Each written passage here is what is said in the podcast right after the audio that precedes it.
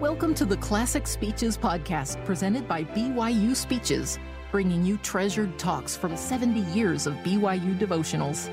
Be sure to check out our other podcasts by searching BYU Speeches wherever you get your podcasts or by visiting speeches.byu.edu slash podcasts. I'm glad I didn't buy a new dress for this occasion.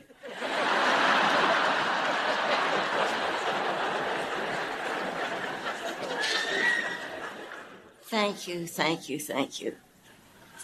I can hardly believe that I stand before you today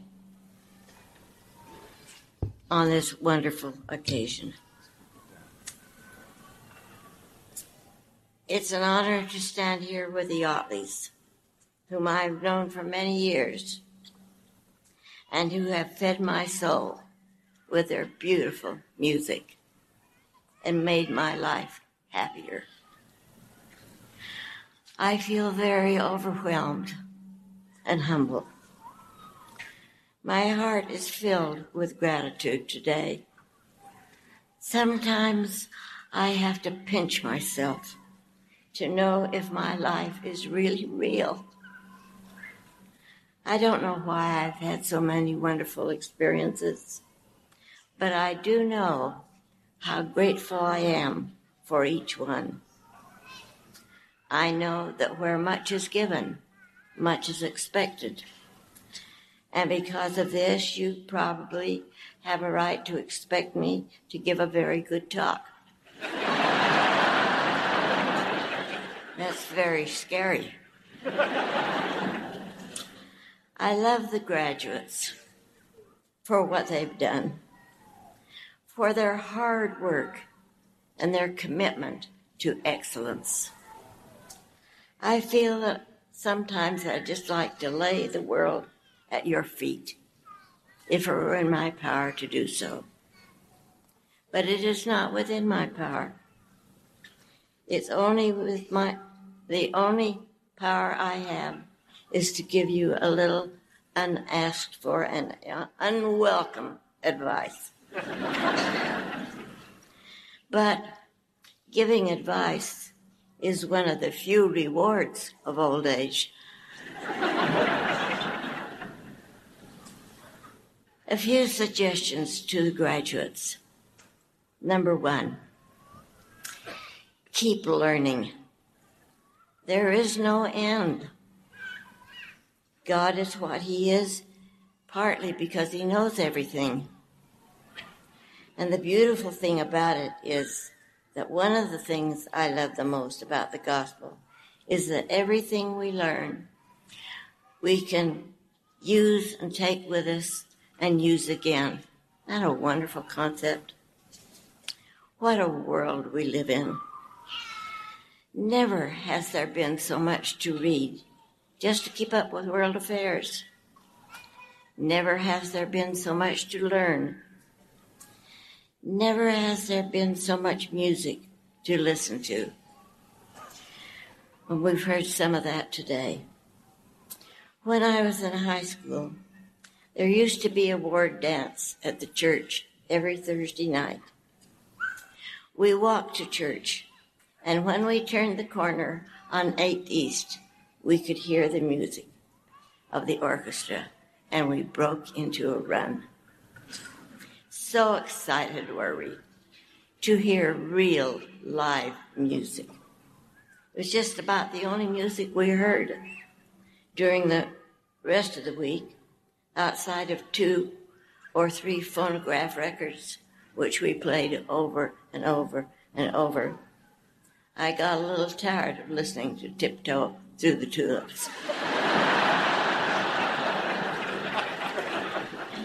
Now I move from room to room in our home, and I can hear wonderful, beautiful music, uplifting music from every corner. Oh, what a world. Remember that the seemingly insignificant things that we learn prepare us for the future. When I was a child, my parents had me take elocution lessons, and if you don't know what That is, you're lucky. they were lessons in speaking. Oh, I hated it. But I believe that largely because of those hated lessons, I can stand before you today and speak the thoughts of my heart without fainting dead away. you have probably found out what makes the difference between a good student and a great student. Just a little curiosity. I hope you have developed some real intellectual curiosity. If you have it, never, you will never, never be bored. If you haven't got it, cultivate it and hold it fast. Never let it go. To the intellectually curious, the world will always be full of magic and full of wonder. You will be interesting to your friends, to your spouse, and a joy to your children. You will be alive to all the wonderful possibilities of this world. Just keep learning. Now for another piece of advice. Uh, but let me first tell you about my great grandmother, Charlotte Hyder Evans. Charlotte was 16 when her family made the long journey from England to Utah. When they were 10 days out at sea, she recorded in her diary, and I quote, The sea is calm and beautiful. The wind is in our favor and although I long to see my friends in Cambridge, I console myself with the thought that I am going to Zion, the promised land. Oh, glorious thought. The weather was, yeah, that's the page. The weather was favorable, and we arrived safely with undue hardship. Before a year had passed, Charlotte was married to a young man who blew the bugle on their trek across the plains. To this union were born 12 children. The first arrived when she was just 18 years old, and she gave birth in a covered wagon with no one to attend her. That's a little different than we do it now. this beautiful and gentle young mother faced all the rigors, the disappointments, and the sorrows of pioneer life. She lost two sons within a year. One was 12 years old and one was 14. I never think about that, that it doesn't just absolutely break my heart. She didn't complain when her husband was called to serve a mission in England and left her to provide money for him and for and, and a living for the children. She didn't complain when he returned home after 13 months because of ill health, and he died only a few weeks later, leaving her alone at the young age of 43. When you get to be my age, that's young. but Charlotte went along day after day, doing whatever needed to be done. She not only cared for her family, nurturing, teaching, guiding, and loving them, but was also active in charitable work. She gathered wheat for the Relief Society storage bins. She made burial clothes and nursed those who were sick. When the Manti Temple was built, she raised funds. When thread was needed, she actually tore up her skirt and gave the women long, wide strips of the material for sewing and mending. She made her small adobe home a veritable palace with her beautiful handwork and flowers from her garden.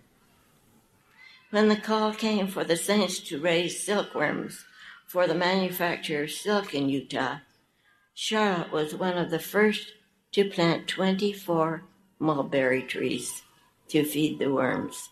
And if you've ever walked under a mulberry tree, you know all about that. When the Relief Society was formed, er, organized in her own ward, she became a visiting teacher, and she remained so for the rest of her life. I've thought about her a lot. Perhaps her contribution was not too, too dramatic or spectacular, but Charlotte did whatever needed to be done when it needed to be done, and she did it with a cheerful heart. And so, my advice to you is just do what needs to be done. Brigham Young said, Daily toil, however humble, is our daily duty. And by doing it well, we make it part of our daily worship. Charlotte knew that the time to plant the mulberry trees could be put off. The silkworms would not wait. She did, she did it when she was asked, and there was satisfaction in the task. Our beloved President Spencer W. Kimball has said, just do it. Procrastination wears us out. I'm sure we've all had a little experience with that. Another suggestion from Charlotte do it with a cheerful heart. If you have trouble being cheerful, start by counting your blessings. For a grateful heart is a cheerful heart.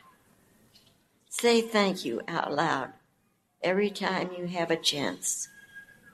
Thank your friends and your family members who helped you to get the education that you're getting today. Thank the clerk in the grocery store. Did you ever think of that? If you can't find someone to say thank you to for something, take a good look at your toothbrush and say, and say thank you for being your wonderful little gadget.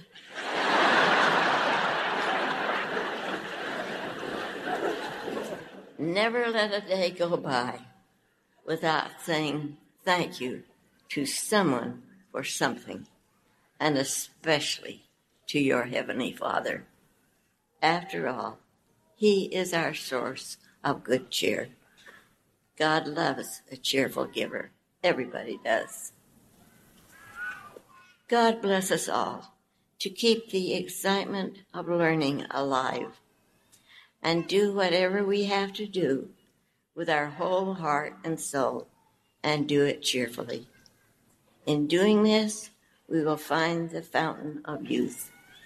To do less than this will leave us with an empty feeling. My dear friends, and I hope you're still my friends, we're all in this together. We need each other. Oh, how we need each other. Those of us who are old certainly need those of you who are young. And hopefully, you who are young might in some way need some of us who are old. We need to lock arms and go forward. Forward. You are truly wonderful. My congratulations to each of you who are graduating, and my love to each of you. May the Lord bless you. I pray in the name of Jesus Christ. Amen. You've been listening to the Classic Speeches podcast presented by BYU Speeches. Please check out our other podcasts, including recent speeches, updated weekly with new talks given on BYU campus, as well as other speeches compilations on love and marriage, overcoming adversity, by study and by faith. Come follow me, the prophet Joseph Smith, and Jesus Christ, our Savior and Redeemer. Go to speeches.byu.edu and click on podcasts for more information. You can also find all BYU Speeches podcasts at your preferred podcast provider.